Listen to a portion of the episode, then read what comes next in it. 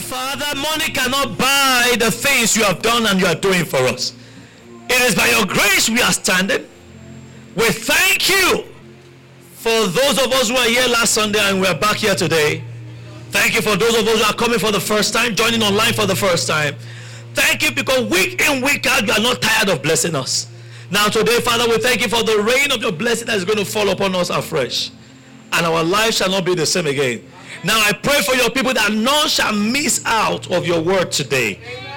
You will not miss out of the promises of God and the blessings of God for this service. For in Jesus' precious name we have prayed. Shout a victorious amen. I believe you can do better by putting those hands together for Jesus. You may now be seated on top of your enemies. By the grace of God, we've just, um, the first six days of the 36 days of Operation Contend and Possess Your Territory for Christ is just over. Now, if the first six days that have passed have not yielded the desired result in your life, you have not been engaging in it, then you know you can maximize the remaining days of this operation and take delivery of what God has in store for you and I because this operation is for your benefit and my benefit.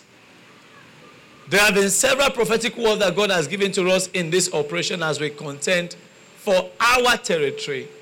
One of them is that we are going to emerge as a high flyer. You will not miss out of it.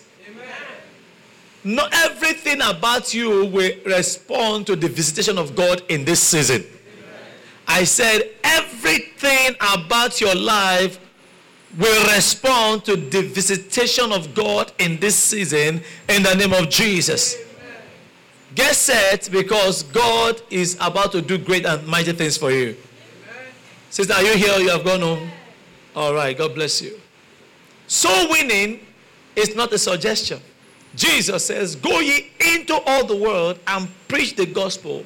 Mark chapter 16, verse 15. Go ye into all the world and preach the gospel to all creation. Then he said, These signs shall follow them that believe. These signs shall follow them that believe. So you see, engaging in going out to win the lost usher you into a realm of signs and wonders. It's these signs shall follow them that believe. Open your Bible with me to Mark chapter 16, verse 17. And these signs shall follow them that believe.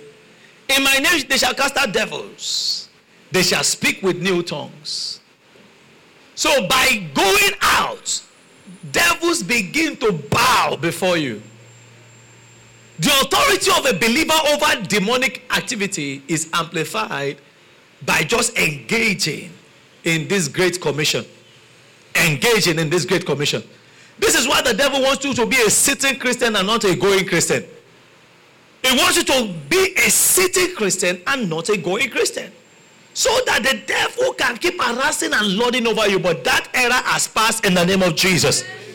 In this operation, contend and possess your territory Whatever area of your life that the devil has been harassing, you are rising above it in the name of Jesus.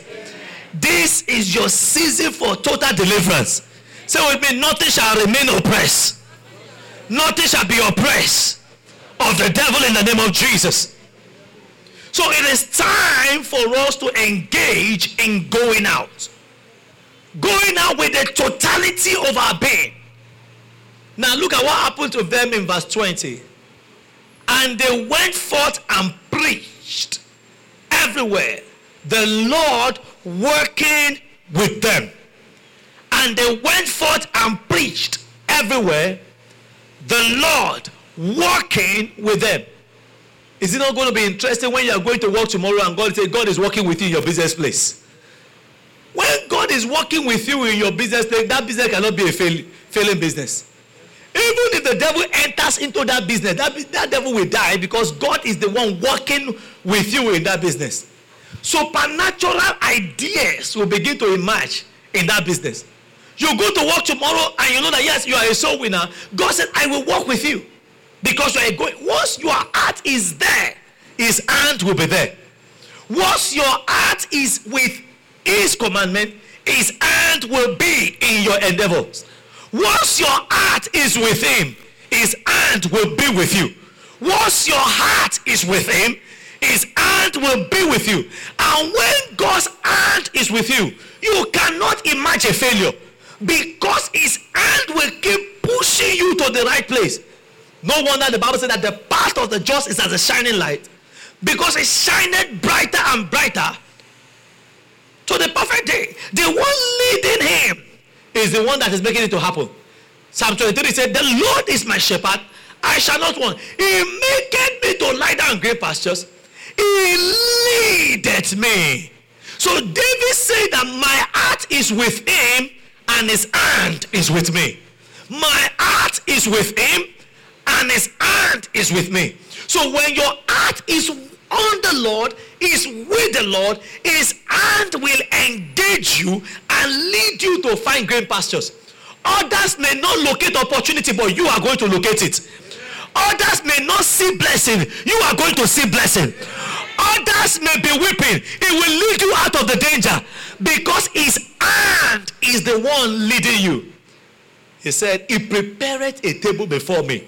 His hand is preparing provision. He said, Thou preparest a table before me in the presence of my enemy. There are enemies you cannot engage by yourself.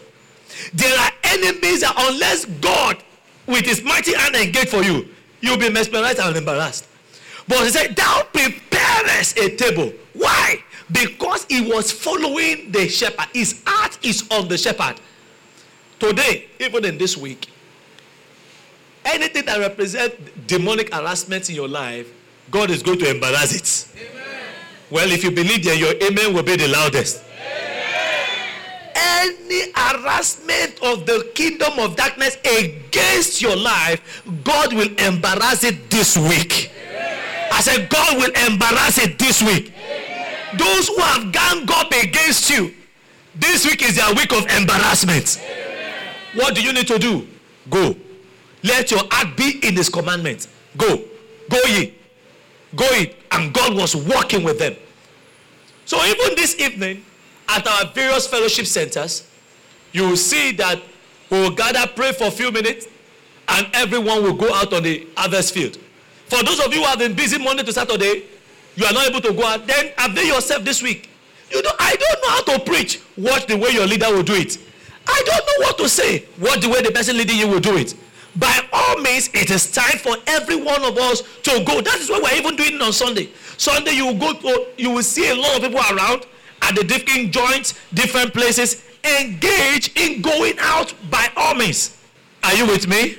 So it is time for you to go. So let us go out. Let us believe. Now, believe that God cannot lie. Do you think God can lie? If he says signs and wonders will follow you when you go out, expect signs and wonders to follow you. Even this week, signs and wonders will follow you. So if signs and wonders is not following you, check your obedience to the great commandment. Great commission. If signs and wonders is not following you, check your obedience to his commandment. But this week, you will enjoy uncommon signs and wonders in all your endeavors. So be partakers in this operation. Go out with all your mind. Tell people about Jesus. Get your collection form. When you preach to them, you write down their names, write down their phone number, you submit it, then the people will take it up from there. Tell anybody that gives their life to Christ, it is now left for you to engage them so that they will be established in the kingdom of God. Now, any responsible woman, when they gives birth, make sure that the child comes home with her. I'm here to see any responsible woman leaving the child in the hospital. So now I've given birth, let the child remain in the hospital. Is that a sign of responsibility? No, is that a sign of responsibility? Even when we give birth, we even have bring them home, and people gather with you to celebrate those child or those children or that child. That is why when we preach to people, we don't leave them on the streets. We gather them into the place where they can be celebrated. So we bring them to church.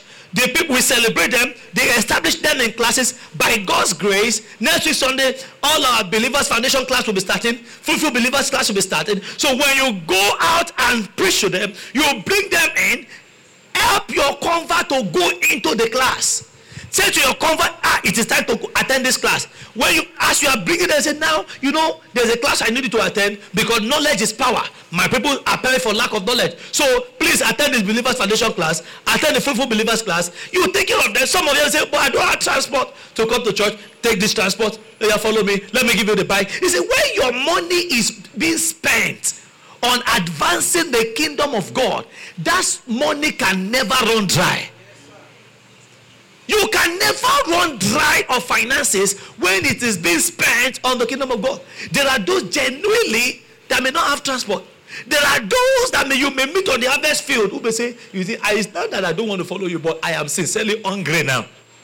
Well, what will be a usefulness of a gospel that is not feeling hunger? You say, okay, you know what? Okay, let's go and eat.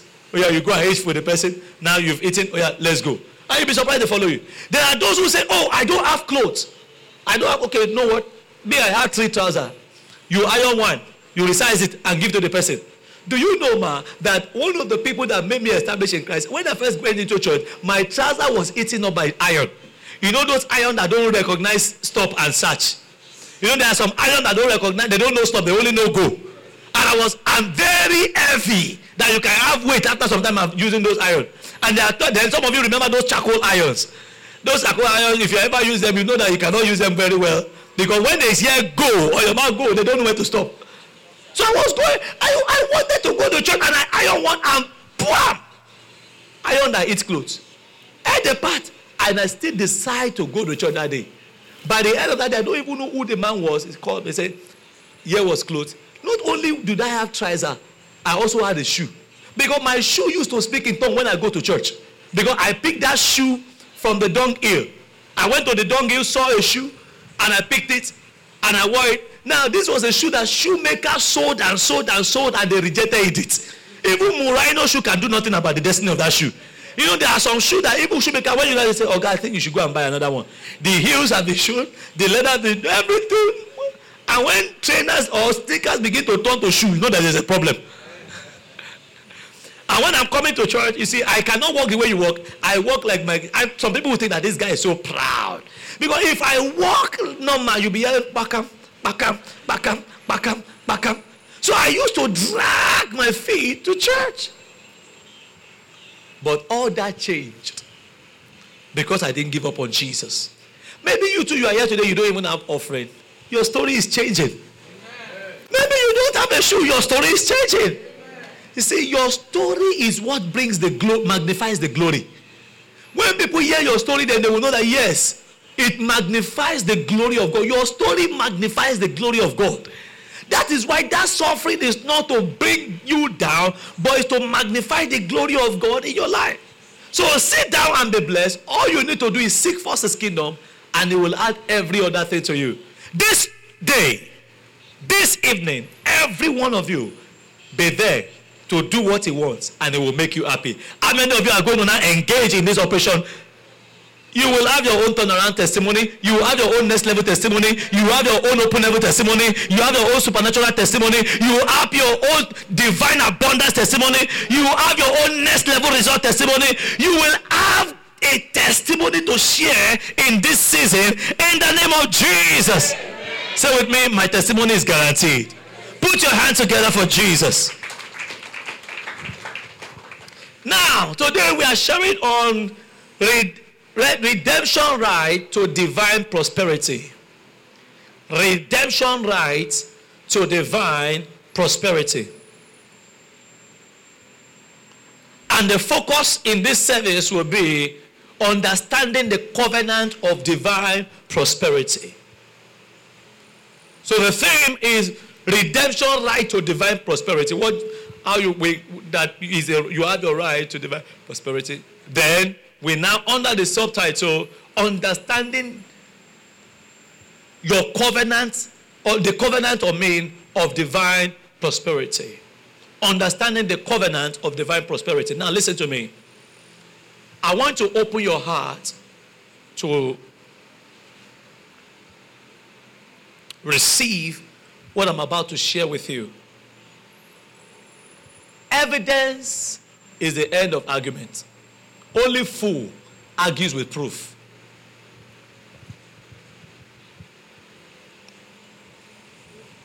Proverbs chapter 4, verse 7 says, Wisdom is the principal thing, therefore get wisdom. And in all thy getting, get understanding. That is why I say understanding the covenant of divine prosperity. Most people feel they know.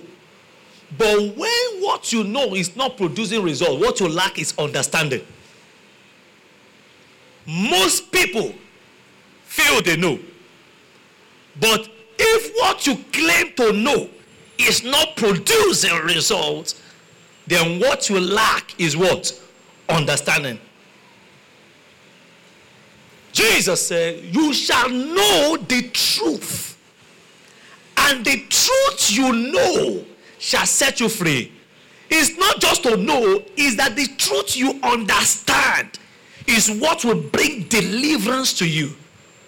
The truth you understand is what will bring deliverance to you.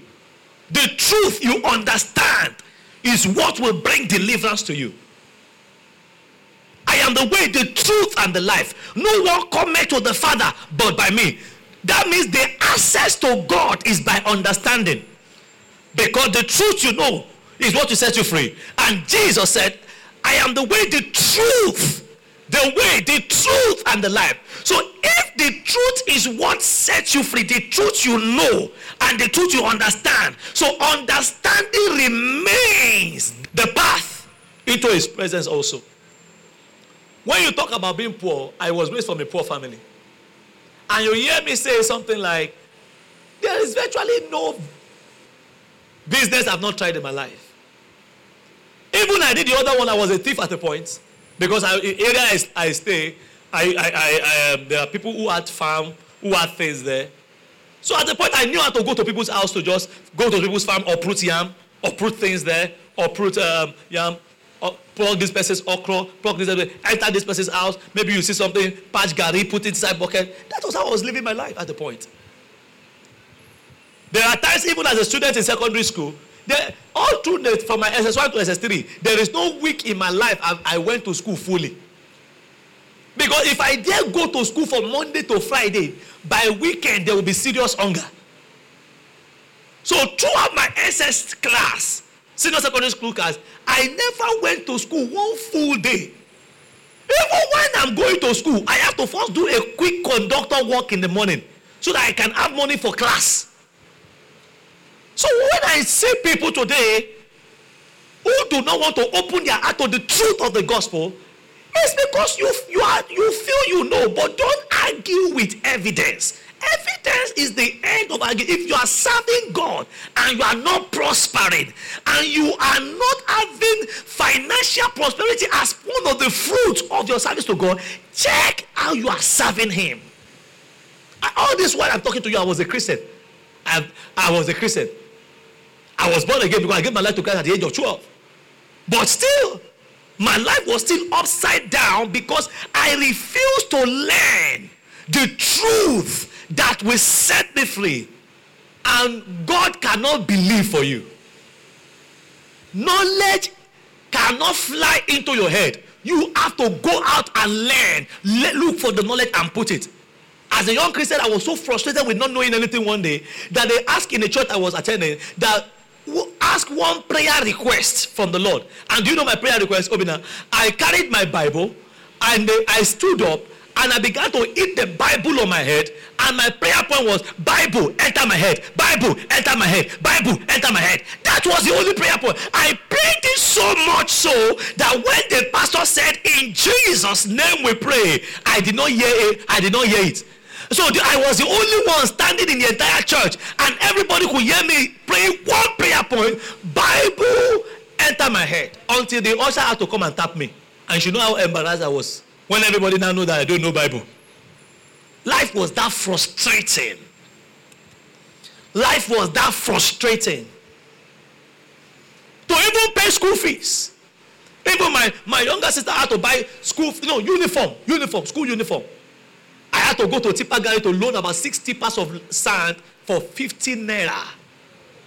300 naira was even in uniform. So to tell you how life was, maybe you are there now. You will not remain there again. This teaching of this series, I am not sharing with you from the Bible. I am sharing with you what I have learned, what I have practiced, and I'm practicing till I'm standing and is working. So, what I am about to share with you is not theory. It is something that I have learned and I'm still doing under heaven that I start today till today, and I will keep doing it till the kingdom come. So I can preach it without even looking into the Bible fully. But I have to teach it. Now, it's not every time I teach. Today, I'm not preaching. Today, I'll be teaching. And when there is teaching going on, there may be less laughter. There may be less thing. So you have to open your heart because even there's a teaching going, teaching is a serious thing. So you have to open your heart and get yourself that you don't sleep on when the word of your the word is coming. Preaching may be exciting, but teaching may be boring sometimes because why? It is a truth that needs to be spoken. But I'm telling you first. But I need to give you the background to why I have teaching. I'm not. I'm teaching what I'm teaching.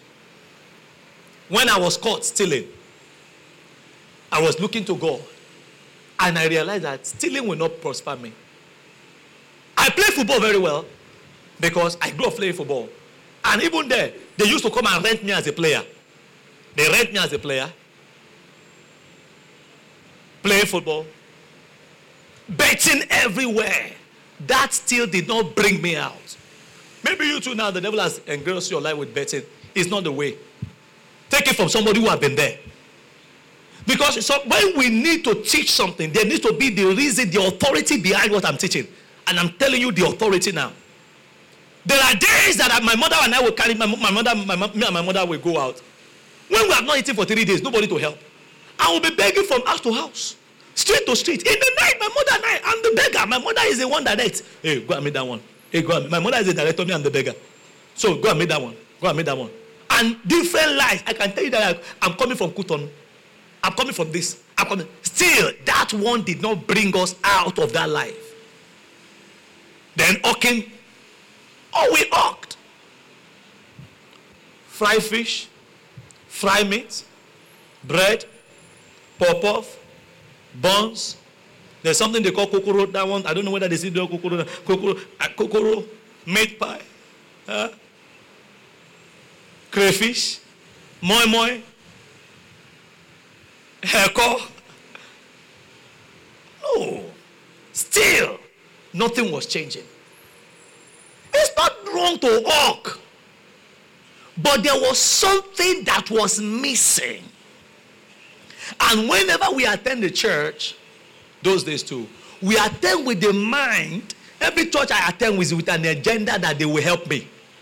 So if I enter any church, see, I have the, the last count of my life. I know that before now I will have attended less, nothing less than 20 churches. All the known names Catholic, Anglican, Methodist, Redeemed, Foursquare, KNS, Celestia, Ionio, um, these are the old CAC, ah, Foursquare, CAC, Christ Apostolic Church, all of them. There is no old generation church I've not attended. Ah, the aim of changing church was I was looking for where the help will come from to lift me out of that life. And still, it did not happen. Then one day, I was in the church.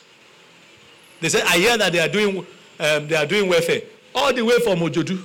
Uh, went to that church somewhere around Sango there about. Can you imagine? Because they are sharing rice. And I hear they want to help orphan. Instantly, I, instantly, I claim that my father and my mother are dead. To really tell you how that life of trick or whatever was trying to, just to come out of a, a difficult situation. But thank God for that church because it began to be, they, they, they changed the, my mindsets. And I got one truth.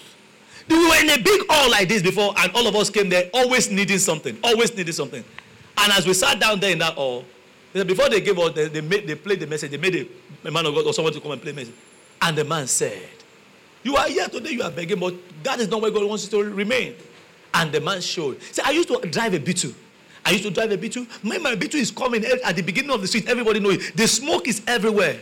But he said, one day I read a book. I recall, I discovered the principle of kingdom prosperity. I knew that God want, I now know, understand that God wants to prosper me. Now He told me what to do. I committed myself to Him. Now I am, I and He said something. I am now out of poverty. And He said something for the first time. I gave my way out of poverty. The first time I heard a pastor actually talk about prosperity. Of course, that does not stop me from, with all the messages, I still collected the rice and the clothes.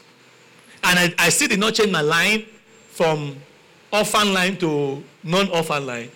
But that message stuck to me. Then I began to find out what is the way out? What is the way out? I'm still discovering more of it. But if after several years today, this young man standing here today at least my own little one before even be, I, I ever clock 40 can boast of several property by the grace of God. Can boast of studying in Nigeria and abroad. Can boast of giving out a car or a house in my lifetime. Then at least I'm not where I used to be. So there must be something that I know that I'm also practicing.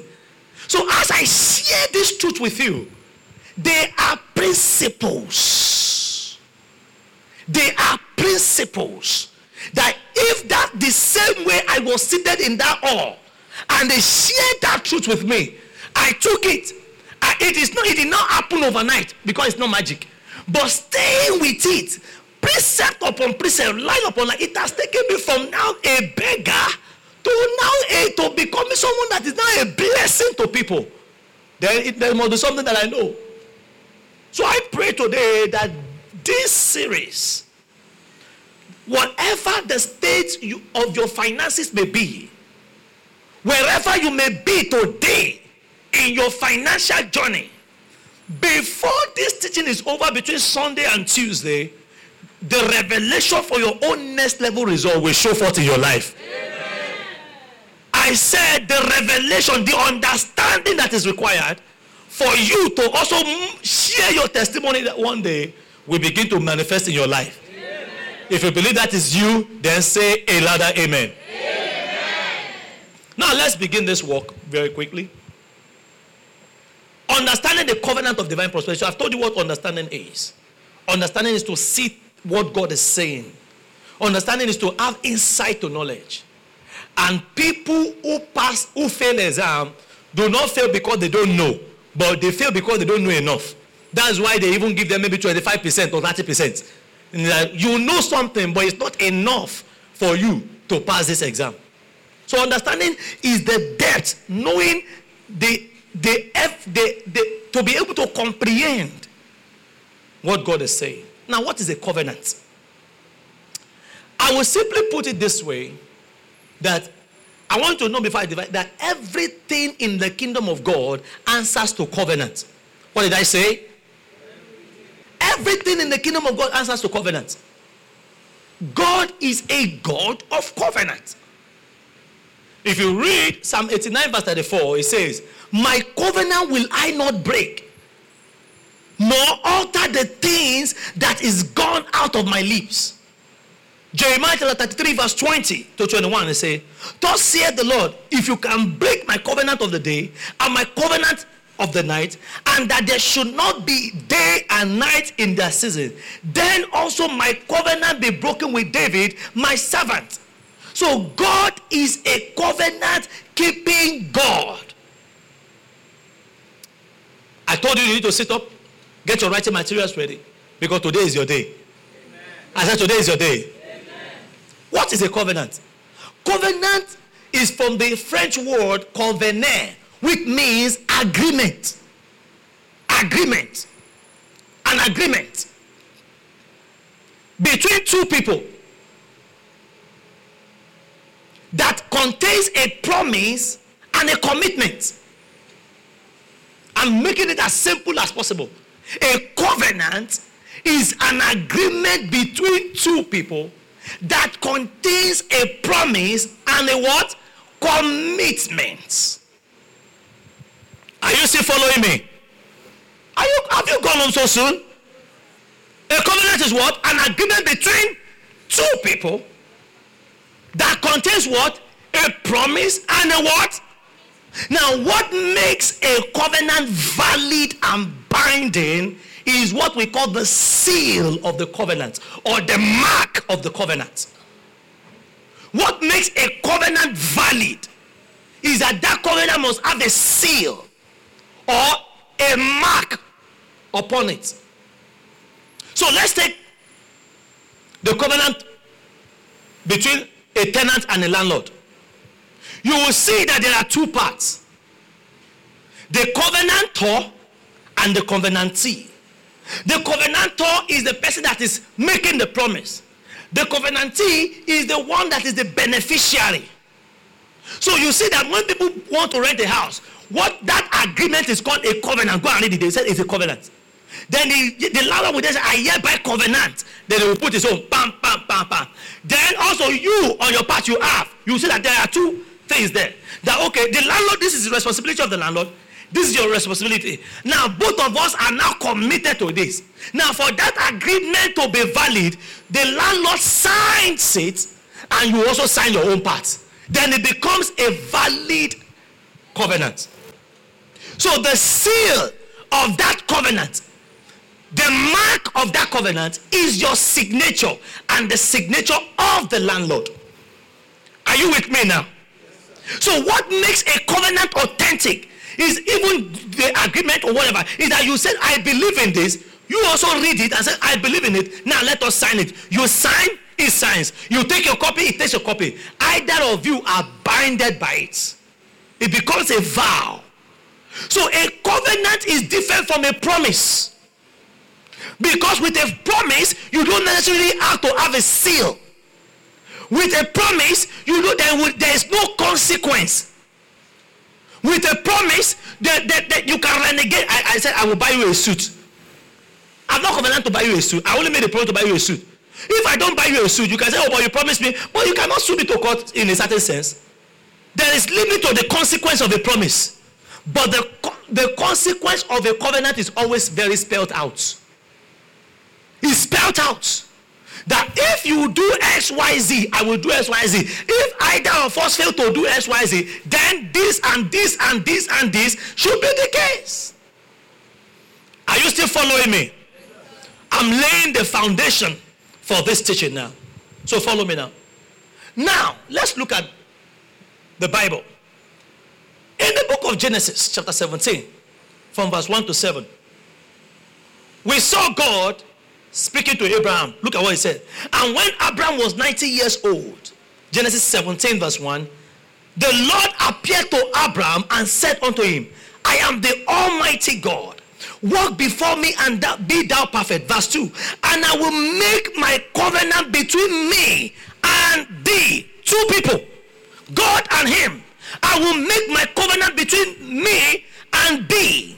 And look at it. And I will multiply thee exceedingly the promise now. Verse 3 and Abram fell on his face, and God talked with him, saying, As for me, behold, my covenant is with thee, and thou shalt be a father of many nations. Neither shall there any shall thy name anymore be called Abraham, but thy name shall be called Abraham.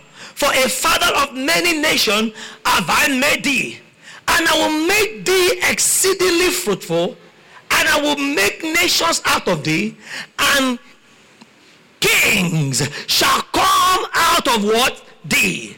And I will establish, this is the commitment now, and I will establish my covenant between me and thee and thy seed after their generation for an everlasting covenant.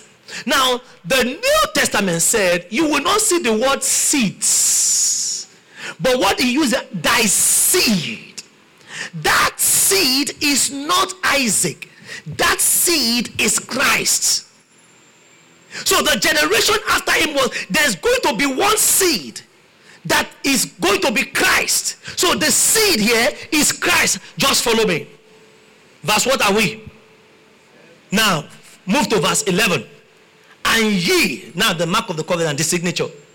And ye shall circumcise the flesh of your foreskin, and it shall be a token of the covenant between me and thee. Circumcise your flesh. It shall be the signature. So the token that means signature. It shall be the seal of this covenant between me and you, Abraham, and between me and your unborn seed. This is the seal of this covenant. Verse 13. Everybody read verse 13. And he that is born in thy house, and he that is bought with thy money, must what? Needs be circumcised, and my covenant shall be in your flesh for an everlasting what? Covenant. Covenant. He made a covenant. He made a commitment. And he put a seal. Three characteristics of a covenant. A commitment is there. A promise is there. And a seal. He makes it binding. Now, covenant is so strong that even when Moses, Moses, God called Moses, and by the time, because Moses was born into the house of the Egyptian, Moses did not circumcise himself or his son because he was away from the Israelites camp in Egypt. Do you know that shortly after God gave Moses the assignment and told him, This ground you are standing on now is a holy ground. I'm going to use you. Moses did not take this covenant serious. He did not put that seal upon himself and his children. Then look at what happened. Exodus chapter 4, verse 24. And it came to pass by the way in the inn that the Lord met him, which was Moses, and sought to kill him. The man that God had appeared to, the man that God said, I'm sending you to these people. Why did God want, why did God want to kill him? Look at it. Then Zipporah took a sharp stone and cut off the foreskin of her son. Moses refused to circumcise his children and he was carrying them to the Lord. Because God has said, This seal shall be on in the flesh of all your children's children. So therefore, that these ones are not born in where they know the law. Now that you are now working with me, say God, say he, he did not he, he, did not circumcise his children. So God was going to kill. Now look at it, verse 26. Continue verse 25. Then Zipporah took a sharp stone and cut off the foreskin of her son and cast it at his feet and said, Surely a bloody husband art thou to me. So he let him go. Then she said, A bloody husband thou art because of the circumcision. You see, God respects covenant. He does not take covenant for granted. You may be Moses, you may be anybody. The moment you are not valuing covenant, it does away with you because he's a covenant keeping God. Now, the good news is this Jesus brought us into the covenant, the one we call the Abrahamic covenant. We are not a Jew, but the Bible says that the Jew in the heart is more important than the Jew in the flesh. We are Jews in the flesh. So Jesus, when God sent Jesus, is with the aim that we, the Gentiles, might be brought into this Abrahamic covenant where we can inherit blessings. Galatians chapter 3, verse 14. Christ has, from verse 30, say, Christ has redeemed us from the curse of the law. Be made a curse for us, as it is written. Curse is everyone that angered on a tree. Verse 14. That the blessing of Abraham might come on the Gentiles through Jesus Christ, that we might receive the promise of the Spirit through faith. So Jesus Christ brought us through his death on that cross into the Abrahamic covenant. And what is the seal? Every covenant must have a signature. What is the seal of the new covenant that we have with God? The blood and the flesh of Christ. That is why the Bible said in Isaiah 53, He was wounded for our transgression, He was bruised for our iniquity. The chastisement of our peace was upon Him, and by His circumcision, by His stripes, we are healed. Amen, somebody. Amen. By His stripes by the mark of that covenant. So when I say I am born again, I entered into this covenant with relationship with God through the signature of the blood and body of Christ. Look at let's look at the scripture that backs this up. Hebrews chapter 10, verse 19 to 20. And having therefore, brethren, boldness to enter into the holiest by the blood of Jesus. Verse 20, by a new and living way which he had consecrated for us through the veil that is to say his flesh. To his blood and his flesh, we enter into the holiest, the holy of holies, the holiest place we enter it. Is somebody still following me? Ephesians chapter 2, verse 12 to 13. That at that time you were without Christ. Ephesians 2, 12 to 13. Being aliens from the commonwealth of Israel and strangers from the covenant of promise. You know, he said, We are strangers, we cannot partake of that covenant of promise. Are you still with me?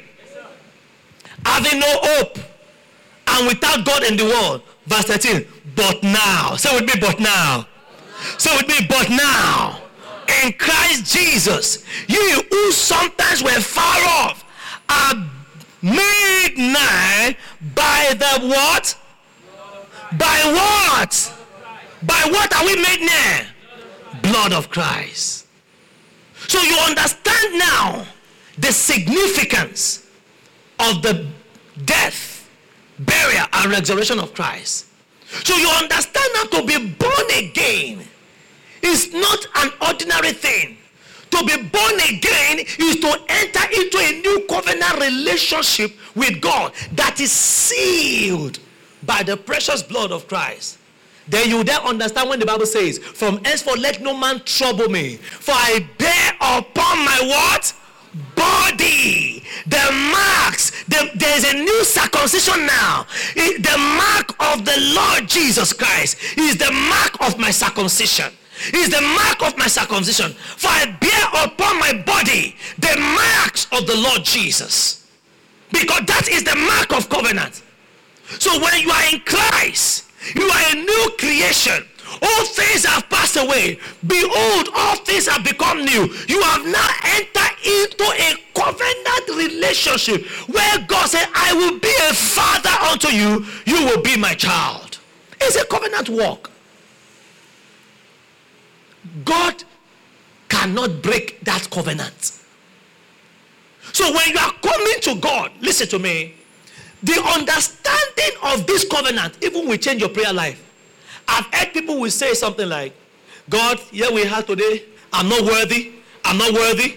I am not worthy to come into your presence. I am a wretched sinner. I am a wretched sinner. I am a, the Bible says, for all have sinned and fallen short of the glory of Christ. I come as a wretched sinner. Oh Lord, forgive me. Thank you. Now you see, that is the angle of defeat. A Christian do not pray that way. Listen to me. When you rent your house, because of the knowledge of the covenant between you and the landlord, if you open your room tomorrow and you see your landlord and his family eating in your house, even though it's his house, but you are now seeing your landlord on your bed, do you know that you can is in trouble? How many of you know that he's in trouble? No, I, I don't relate to me. Relate, how many of you know that he's in trouble? Or you are afraid is your landlord in church? Because I don't understand why you are refusing. Check, ask is, is that your landlord? Ask your neighbor, is that your landlord? Because I don't understand why you do it. Is your landlord in, not in trouble? But is it not his house? He built it with his sweat. How come he's in trouble by entering your house? Because there's a covenant in place between you and him. Do you agree with me? Listen, let's go again. How many of you, when you get home today, will stand in front of your house and begin to pray? Oh, Lord, please let me have access into my house. Let me have access into my house. Oh, landlord, please provide key. Let me have access to my house. How many of you pray before you normally enter your house? You beg the landlord to enter your house. And how many of you pray to beg landlord to enter your house?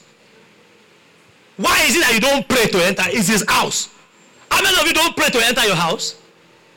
Huh? Why is it that you don't pray? Brother, do you pray before you enter your house?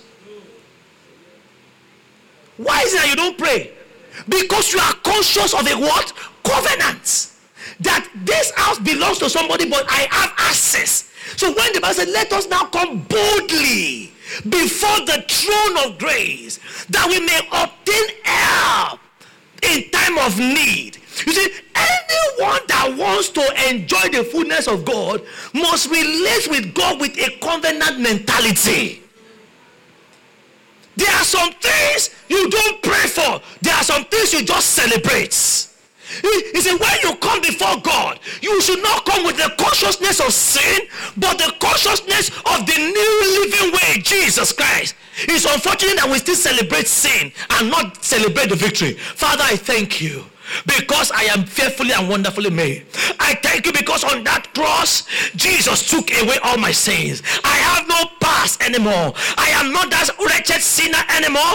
I am not that fornicator anymore because I have no record of such in your record. Because when God for when God forgives you, he remits your sin. Remission means to format, to erase. Kathryn Kuhlman, in her 20s, a woman of God, some of you may not know how she's laid, powerfully used of the Lord, made a mistake. She, um, there was a preacher that came to our church. She was a single lady, being used of the Lord. Then this preacher was a married man. One way or the other, they fell in love. This preacher left the wife and the children, came to marry this woman, which was Kathryn Kuhlman, and it became a, a, a, a, major issue in town. It affected her ministry. Then she realized that she was struggling in that marriage because she knew that she had done something. She had snatched another person's husband. One day, she told the Lord, I'm not having peace. Then she packed her load to leave. She's going to walk away from that marriage. She was going on the road and she said she saw a sign that, that showed this is the end of the road. And on that place, she said, when she saw that sign, she dropped her bag and said, Lord, I know I've messed up. I've done something wrong. But if you will take, I've reached my hand now, please help me. And the Lord said, Don't go back to that relationship. I said, Yes. She boarded the next train. While she was going, then the Lord said, Now that you have obeyed me, your mistake does not exist in my record. It is God told him that it never happened. It never happened. So several years later, as God began to use her, a woman who got wind of what she had done in time past came to Kathryn Kuhlman and said, Hey, how dare you preach? Because even those days, women are not even preachers, talk less of being a divorcee. How dare you preach? You this husband snatcher, divorcee, whatever. And she looked at that woman and said, That Kathryn died years ago. That Kathryn is gone. And that was it. That Kathryn never existed. That Kathryn is dead. That Kathryn is gone. You see, when you have that covenant mindset, when the devil package your past to slow you down in your present, you tell that devil, that Juliet is gone. That Juliet died years ago. God has no record of that mistake. The one who keeps your record is not God. The record of your sin. The one who keeps it is the devil. The one who reminds you is the devil. So when you then come and you yourself, when God sees you as holy, but you yourself are calling yourself a wretched sinner, who is who? So already, even though you are trying to make yourself look humble, you are actually playing into the devil's hand. Because the moment you are conscious of sin, your past record will begin to haunt you. But the moment you are conscious of righteousness and the finished work of Jesus, what you will begin to see is victory over the devil. Put your hand together for Jesus. So your prayer should change. Every, see, when you have the covenant mindset, everything about you changes. Amen. This is what Jesus did for us. There are some of us, you see us praying for money. Oh God, provide. It's good to pray. But let me say to you, a lot of things answers to covenants. A lot of things do not answer to just prayers. Just as a human landlord will not come into your house, the only time the landlord can begin to embarrass you is when you are owing rent. Do you agree with me? And when that rent expires, it simply means that covenant is has expired. Renew that covenant, pay your rent, and that covenant is what? Renewed. You have no need to worry that he will pack your load outside. If he does that, he's in trouble. So now, when I'm talking about covenants, I have to lay that foundation for you to know what a covenant is. Because in the next eight weeks, by the grace of God, I will then begin to teach one after the other areas of covenant that you must need to work in. Different areas because 2021 is going to be a different year for you. People will see you talking boldly. It's because you are conscious of your covenant work with God. Just as you can say that you are not expecting your load to be outside, you tell the devil, I'm not expecting this to happen to me because I know the covenant I'm operating in. This cannot happen. Why? Because it is a violation of the covenant I have with God. My mother years ago said, Listen to me, I'm telling you the power of covenant. She went to go and, I think she, they had an accommodation with issue with my, my dad and my mom. So my mother had to go and stay with a particular woman, a family member, not knowing that the person was a witch. But my mother said, when she was looking for the fruit of the womb, she prayed and said, Lord, if you give me a man child just like Hannah, I promise you I will give you, I will give him to you with all my heart. So when my mother said, when she gave birth to me, she, she was on a, on a church or whatever she was. She lifted me up and said, Now, Lord, take him. I'm for, I will release him to you to serve you all the days of his life. And uh, she dedicated me literally to God. Anything you want to do with him, do it. And she fulfilled a vow. So she entered into a, that day she made that promise and fulfilled that promise. She entered into a covenant war with God over my life. Now, she did not know the nitty gritty of that covenant work that is going to even secure my life from many dangers. So now she went to go and live with a witch. This witch actually confessed later that she was a witch. But when she moved in, she did not know that this woman was a witch. She had me and my sister, two of us. Now, she did not know this part, but I was a young boy. I don't I've forgotten how old I was. I'm talking about the power of covenant. All I knew that on this particular day, my mother was not around, my sister was on the bed. This woman came into the house, brought in a pot. Which type of pot is today? Maybe I will ask my mother, I don't know. Brought in a pot, made a fire in the house, put the hot water beside the bed, and went out. As the water, I was just there watching. As the water began to boil, the heat saturated the room. The young baby that was on the bed could no longer sleep, began to cry. Then all that I remember as a child was that I began to make attempt to carry my sister from that bed. But each way I turn, this pot will appear in front of me. Anywhere I turn in that room, the pot will appear in front of me. The last thing I remembered was that I tried to carry her, and that was all I could remember. Now, going back to the version that my mother told me, she said, when she came into the room, here was my sister from on top of the bed with her hand inside the boiling pot, and I was sitting down inside the boiling water. I'm talking about the power of covenant. She brought the two children house, rushed out. Every hospital rejected us because we were children. They said the thing was whatever degree of burnt or whatever. They began to reject us one place or the other. Then she stood by the roadside crying. In that moment, all she needed to do, she did. Call upon the God of our covenants. Call upon the God of our covenants. Because, like I said, God is a keeper of covenants. And she called upon the God of our covenant. She said, A man came. Said, Ah, ah, is this? Then the man took us straight to the military hospital at uh, Ibadan. And the man told her where to sit down.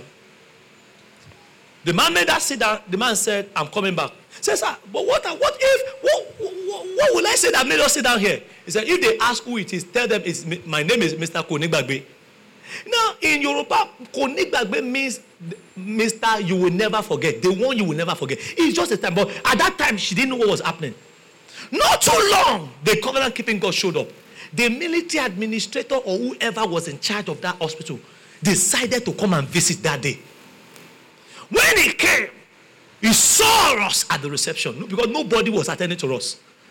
And the man shouted, My children, my children, wicked woman, what have you done to my children? And um, every hospital, you know, when they hear August children, oh, you, you understand what it means, August children? Eh? So they are August children, August children.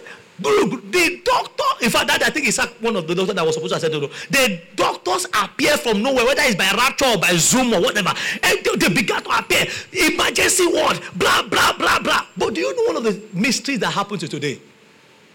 I sat inside the water, and the water never touched my private parts.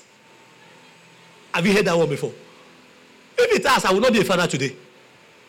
I will have just become Enoch John laugh out about it, but it's the truth. Covenant keeping God. When you look at me, will you ever see any, any disfigured part of my life? Nothing like that. Covenant keeping God. I'm telling you the power. If human being can be conscious of entering into a covenant with God, how things will begin to change. Then, at another point in my in time in my life, you see, death was trying to snatch me. I was sick for about six months, bedridden. Bedridden. No medical help. Nothing. No money to go to the hospital. Then she said, about on the sixth month, I, I was there hallucinating. I will be on the bed, poo poo on the bed, everything on the bed. Then I gave up the ghost. I knew I gave up the ghost because I saw my body come out of my spirit, uh, my spirit come out of my body. And I saw the way I was moving in the sitting room, then enter the street. I kept moving on, then everywhere became dark. Then all of a sudden, you I, nobody was showing anymore. Then you see people. Then, like a magnet, something will start drawing you up like a nylon that is flying. You cannot say you are not going. You should just drop it. Then you start seeing people and everything. Then the Lord appeared to me. This time around again, He said to me, "It's not yet time for you to go." When I came back, my mother had invoked the covenant keeping God again. This one cannot die. Remember our covenant. Remember our covenant. Remember our covenant. So as they were praying in the church, all she needed to do is to call upon the God of our covenants. So when you see me alive today, our robbers are shot at me, close range. I was driving and the, the bullet will come like this, bend your head like this. My mother was far away in the house, not knowing what was happening. But the covenant keeping God, she has committed it. To, she even gave me a special name to demonstrate that covenant. I won't tell you the name. And that's if, if my mother calls me today, that's the name she called me. She calls me by that my covenant name with God. She always, always to remind herself that this one, this one, and whenever she too wants to be human, me too, I remember, remind her of her covenant. Whenever she wants to stop me from calling to mama, remember your covenant. and sometimes I use it also. When I don't want to work at home, I run, I run to church. When I say, remember your covenant. but I'm telling you, God have respect for covenants. Go and check. Look at it. The children of Israel. He said they will always come back to that place. Even when you feel the Bible was closed, Genesis to Revelation, and in the book of Revelation, the Bible says anyone that add to this will add to the trouble of his life. God had to write one more book. In 1945, God gathered all the Jews from all around the world, even in the new 19th century, and sent them back to Israel. Even when that place is being occupied by another set of people. See, today the, the Arab, the, the Israel remains the only nation that has to be gathered and they have to create land for them to become a country again. Why? He said, I will keep my covenant with David forever. Covenant keeping God. Covenant keeping God. You can terminate any form of frustration by entering into a covenant walk with God. Are you with me? Now let's quickly look at the covenant of prosperity today. We are going to look at covenant in this series. We are going to teach on the covenant of peace, covenant of marriage, covenant of family, covenant, different aspect of covenant of business exploit. It is not a decision for you to enter into it. Now, how do you enter into a covenant with God before we even talk about the covenant of prosperity? How do you enter into a covenant with God? Number one is that identify the area you desire a covenant walk Identify the area you desire a covenant walk. Number two, locate the promise of God concerning that area. Locate the promise of God concerning that area. Number three, commit yourself to the covenant demand. And I will share, I will, I will, uh, I will explain later to you. Commit yourself to the covenant demand. And covenant demand, obeying God's word that, obeying whatever God says. Number four, Stay faithfully committed to the covenant demand. Stay faithfully committed to the covenant demand. And number five, rejoice and celebrate the covenant keeping God. So I will go again. Identify the area you desire a covenant walk with God. Locate the promises of God concerning that area. Commit yourself to the covenant demand. Commit yourself to the covenant demand. Stay faithfully committed to the covenant demand. Rejoice and celebrate the covenant keeping God. How do you then enter into the covenant of divine prosperity? The covenant of divine prosperity. Proverbs chapter 10, verse 22. Now, listen to me. Anytime you take the promise of God, the word of God is a covenant already for us, signed, sealed by the blood of Jesus. You are the one that now wants to enter into a covenant. So whenever you locate the promise of God and you see the terms and condition of that promise and you commit yourself to that terms and condition, you have entered into a covenant relationship with God. So it's no longer a promise of God you are claiming, it's not a covenant with God you are having. So the moment you locate the promise, you identify the terms and condition of that promise and you commit, make a decision that you are going to commit yourself to that promise, you are no longer having a promise of God or from God. You are now having a covenant with God. That is how to translate the promise of God to a covenant of God in your life. So it's not enough for you to be saying, I'm claiming the promise of God. I'm claiming the promise of God for healing. Now, what, what, why don't you go higher? Enter into the covenant of healing with God. Enter into a covenant. So it's good to claim a promise, but it's better to enter into a covenant. Do you understand? It's good to claim a promise, but it's better to enter into a what? A covenant walk with Him. So you can claim a promise of prosperity and you can walk in the covenant of prosperity. It depends on your approach. But the one that is guaranteed is the covenant because with the covenant, you don't need to pray about it anymore. Because the moment is signed, sealed, and delivered, all you need to do is not to begin to pray about it, but to commit yourself into doing it. Then, as you do your part, he will do his part. You don't need to even worry yourself about it anymore. My father in the Lord Bishop Oyedepo said one day, he was in the plane, in his private jet, and his um, pilot came and said, he saw the guy sweating. So he went to the cockpit and asked, Why are you sweating? He said, One of our engine is down, and he's not sure of the next one. And there are some people in the plane. And he said, When the man told him of that one, the guy was sweating so well. And he said, Relax, relax. He went back to the people and the other brought out some food to start eating. And he was so relaxed. He doesn't have to pray about that situation because he's already in a covenant walk with God. Unless God will break his covenant inside that place. Even if the two engine goes on, he said he cannot die because he's so sure that he has committed his life into a covenant demand and is practicing it. Do you understand the difference? But someone that is claiming a promise will have to pray in that situation. Well, oh God, protect us. You have to pray. You have to pray. Do you understand the two different approach now? You have to pray. But the one that is committed to covenant with us, Father, I thank you because you're covenant. Faithful God, faithful God. Hallelujah. Why? Because you know that he checks his life. I'm committed to the covenant. So let me see. Unless God will break this covenant. And he said, My covenant will not break. So, guys, he said he was relaxed and the plane landed safely. Nothing happened. The pilot could not complain why he was so at peace because he knows the covenant is working. That is why the Bible said that those who know their God, they shall be what? Strong and they shall do exploit. 2021 is your year of exploit. Let's quickly go. We're just going to enter into the introduction. Covenant of divine prosperity. Proverbs chapter 10, verse 22. The blessing of the Lord, it maketh rich, and he added no sorrow to it. Second Corinthians chapter 8, verse 9. For ye know the grace of our Lord Jesus Christ, that though he was rich, yet for your sake he became poor, that you through his poverty might be rich. So you see in the word of God that there is a covenant, the promise of divine prosperity is there. You don't need so many scriptures.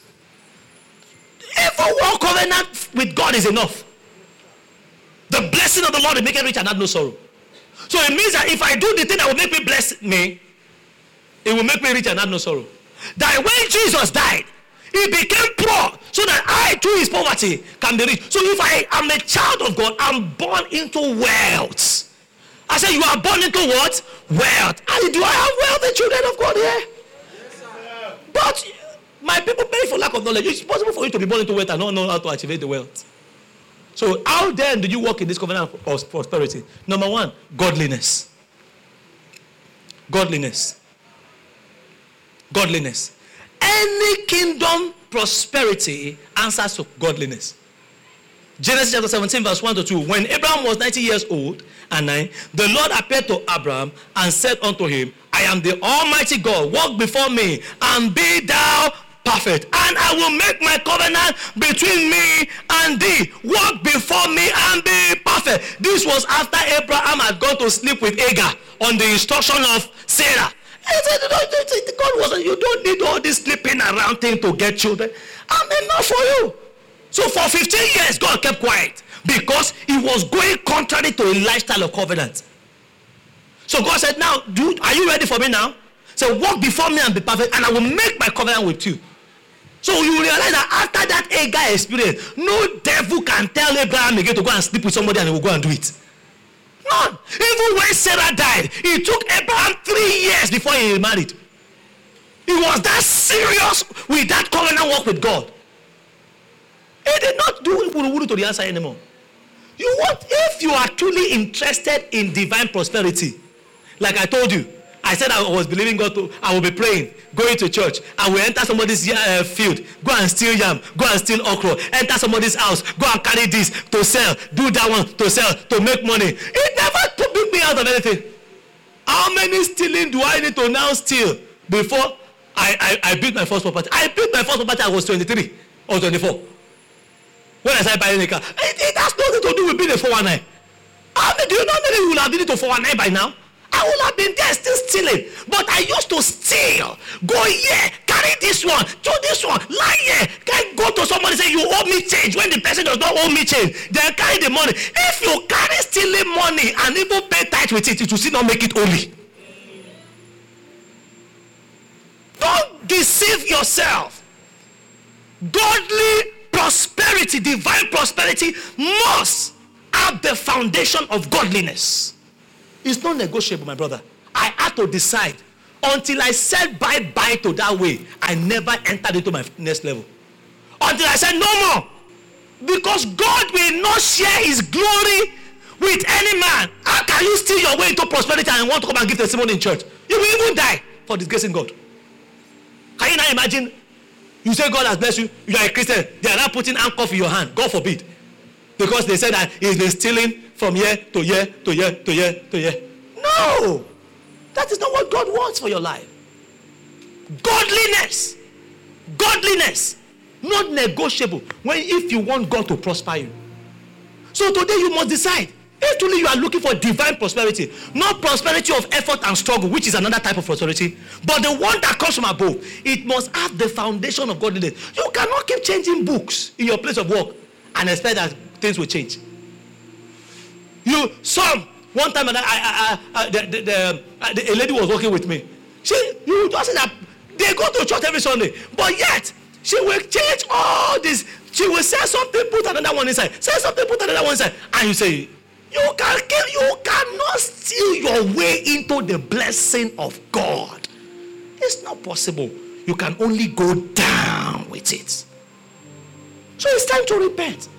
If you're in this see, if you're a Christian, you are not prospering. Check your foundation of godliness. It's not normal to be serving God and remain poor. Can you be a child of Buhari and be suffering, suffering to, eh, struggling to drink garri? So you're a child of the president. The young lion do lack and suffer hunger, but they that wait upon the Lord shall not lack any good thing. Check your foundation. It answers always to godliness. Next one. Develop a generous heart. Generous heart. You want God to honor you with divine prosperity, you must have a generous heart. Now, the rich young ruler in Luke chapter 18, verse 22 came to him and said, Oh, I have I what the question he asked is, what must I do to inherit eternal life? And Jesus said that eternal life answers to two parts. It answers to the moral law and the generous law. So Jesus first called, introduced the moral law to him. Thou shalt not steal, he said yes. Thou shalt not kill, he said yes. Thou shalt not do this, he said yes. Thou shalt not uh, covet thy neighbor's wife, said yes. These are moral laws. He said, I've been doing all this from my youth. And the Bible says, Jesus looked at him and said, There is one thing you lack. And that is now the generous law. He said, You are not a generous person. Now, how can generosity have something to do with eternity? But Jesus, do you know what Jesus said? Go and sell all you have and give it to the poor. Instantly, the man went away sorrowful. You know what? The, a, a man that does not have a generous heart has no place in the kingdom of God. Because God does not bless you to consume on yourself. He blesses you so that you can be a blessing. That is Abrahamic blessing. Genesis chapter 21. Genesis chapter 12. Now listen to me. When you are having a generous heart in the kingdom, number one, you must know this. Don't use your generosity to lord or control over people. Oh, because I've been, you have been helping them. You have been helping them. Then you want to be the MD director of their life because you are giving them money. No, you are missing the. Being generous does not mean that you should use your wealth or what God has been to begin to control people. No. No. You see, when people are generous, sometimes they don't have regard for anybody anymore. I'm the one paying your answer, so why should you talk to me that way? I will not pay your answer anymore. I'm the, I'm the one doing this, and because of that, you know, you understand what I'm saying? Some, there are some children that the moment they have something and their God has blessed them, all their siblings will never know peace in their house again.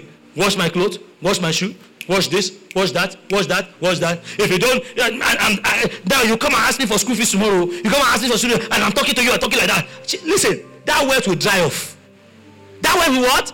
Dry because your generosity is now missing role. Generosity miss role. We don't use generosity to control or lord over people in the kingdom. Number two you don't use your generosity for show off. You see the man who uses generosity to want to lord over people his name was Aman he said Mordecai did not bow and I'm helping them at the gate. He's not bowing to me. So he went after Mordecai and that was his end. He died. He died. When you are using your generosity to control to control people, to lord over people, to be their lord, to dictate. You will die before your time because Aman died. The next one, you don't use it to for show off. Money in the kingdom, you are helping people so everybody will know that you are the one sponsoring him in school. You are the one paying his house rent. You are, you are every time you don't believe in, sh- in doing things. In fact, let me tell you one of the ways.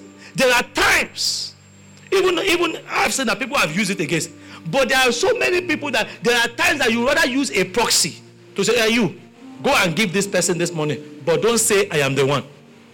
Of course, I have seen people that say some such message now using it to control and uh, making it look as though you're the one. That is their problem. They don't last. It won't last that way. But if you want God to bless you, you have to stand time, even stand between so that the person will not even have the opportunity of saying thank you to you. So that the real thank you will come from the one that can reward you.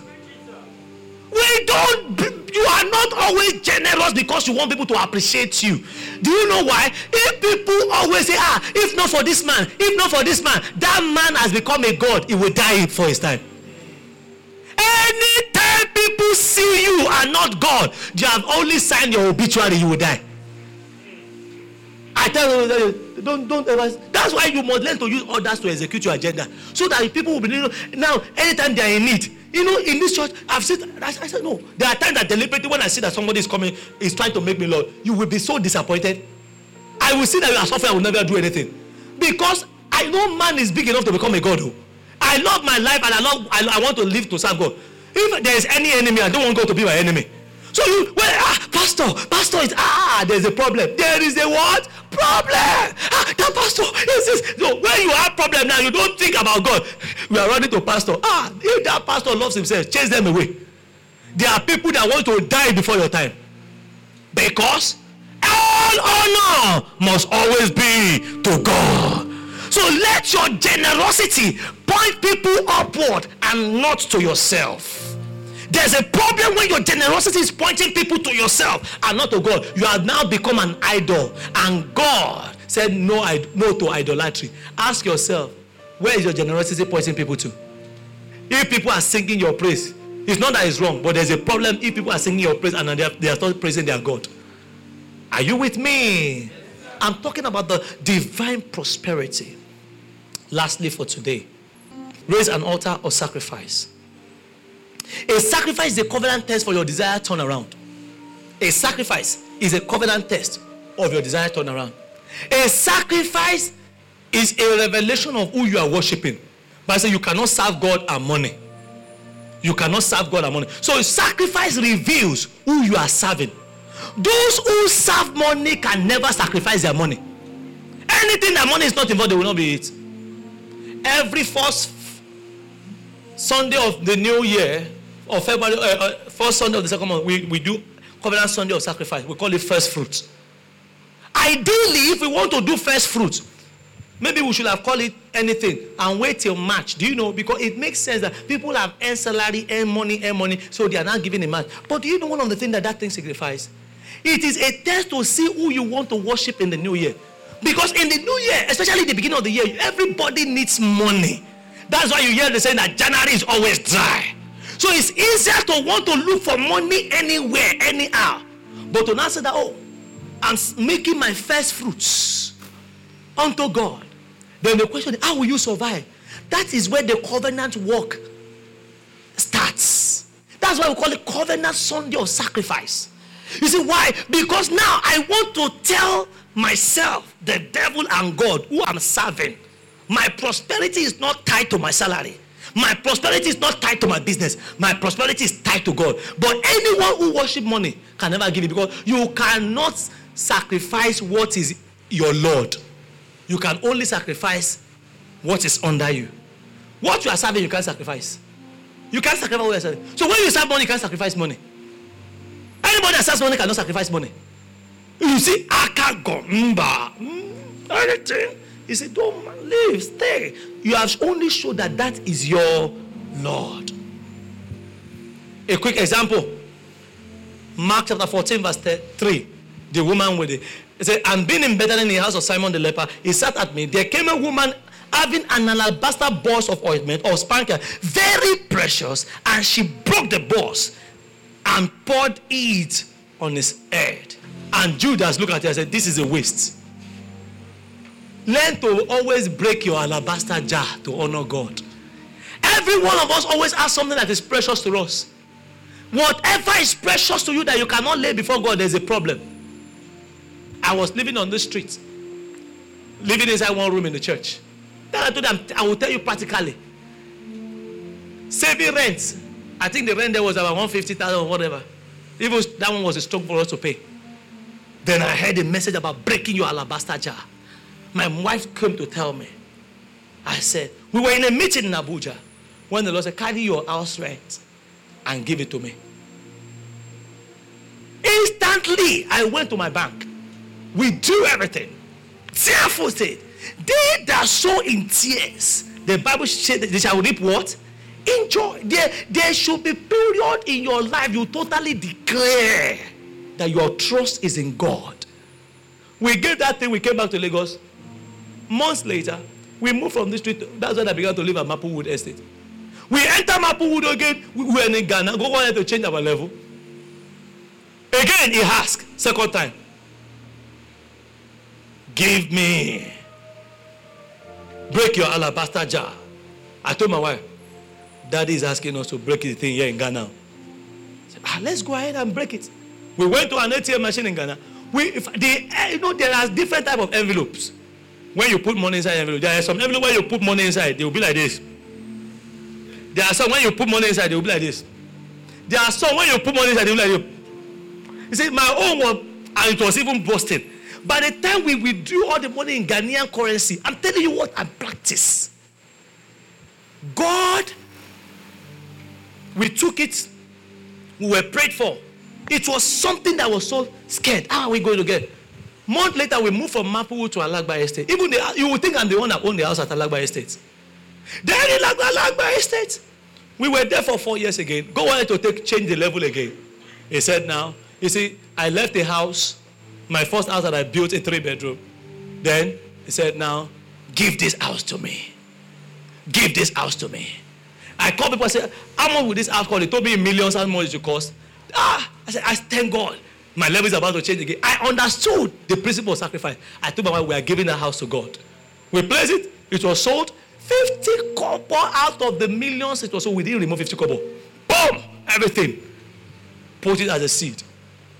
Within one year, another house showed up. Now it was even a duplex, not the one I was. I get three bedroom, he gave me a duplex. Each time my level has changed, it answers to my alabaster jar. It is a covenant work with God. It is. You see, God does not ask you to give so that you can be poor. But you need to have, if you cannot release, you cannot receive. Eh, all those pastors need our money. Keep it, oh. Keep it. Keep it. Actually, you've been eating the tithes. Keep it. Get the offering. Don't ever give. See, all I am saying, for you to enter a covenant work with God, you must answer into the demand of the covenant. Divine prosperity answers to covenant work. It answers to covenant work. I hear Bishop Oyedepo said that in 1983, the Lord, he was worshiping God, and the Lord told me, What have you brought for me? I said, Lord, what do you want me to have? He said he, started, he just started publishing books at that time. And they said, the Lord said, Okay. He said, Lord, I'm giving you all the money from the books, all my salary. I'm giving you. I don't know how we are going to survive. I'm giving all to you. So he said from 1983, he has never earned 50 kobo from every single book he has published. Everyone has always been going to go. He has never collected salary. And he said he was driving home. After he did that, then God said to him, My son David, even if you want to be poor, it's too late. Even if you want to be poor, it's too late. Even want to, in, in today, that name when you call David Oyedepo, even even devil in hell knows that it is the one, is the richest pastor in the world. But he said, since 1980, you can you can you decide that all your salary you will not earn it again, all your business, stock, everything, give to God. Then how are you going to survive? It was sold out, and God said, even if you want to be poor, it's too late. 2021, may God also look at you as you begin to enter into a covenant walk with Him and say, even if you want to be poor, it's too late. Even if you want to die young, it's too late. Even if you want to be sick now, it's too late. May your covenant walk with God speak for you this year in the name of Jesus. Stand to your feet with me. Listen to me if you are watching online or at any of our viewing centers or you are here in this place, but you have not entered into the covenant of godliness, you have not made Jesus, you have not made Jesus your Lord and personal Savior This is the starting point of the covenant with God. He died to bring us into the Abrahamic covenant. So today you can enter into the first step of the covenant to become a child of God. He said, I will be a father unto them, and they shall be a son unto me. So today, maybe somebody invited you to church, or you're watching online, joining online by divine means or by invitation, wherever you are. You want to say, Pastor, please pray for me. I want to become a child of God. I want him to be my father, and I want to be his son. I want to a, a covenant relationship in the place of salvation with God. Just quickly place your right hand on your chest. I want to pray for you. Please, God bless you. I see those hands. Today is your day of salvation. God wants to father your life. But you must give him a chance to father your life. God bless you. Now, wherever you are, just place your hand on your chest and now say with me, say, Dear covenant keeping God, I come to you this morning just as I am to enter into the covenant of sonship with you, God. Today, Heavenly Father, I believe your word that says Whosoever will call upon the name of the Lord shall be saved. I believe your word that says, As many as come unto him, to them gave him power to become the sons of God. Today, I confess with my mouth that Jesus is the Son of God. I believe with all my heart that he died for my sins and arose again on the third day. Today, Lord Jesus, please come into my life and be my Lord and my personal Savior. Wash all my sins away with your precious blood. I receive your forgiveness. I receive your remission. I boldly declare that I am born again. Thank you, Lord Jesus, for saving my soul today. In Jesus' name. Amen. Hallelujah. Father, I thank you for those ones who have surrendered their life to Jesus. Those ones who have come to lay it all down at your feet. That you will be a father unto them and they become a son or a daughter to you. My Father, you are a covenant keeping God. They have committed themselves to the words of your covenant by confessing Jesus as your Lord and Savior. Now, Father, thank you because the covenant has come to pass in their life. These ones are born again. These ones are children of God. They will live a victorious life from today. I thank you, my Father, for accepting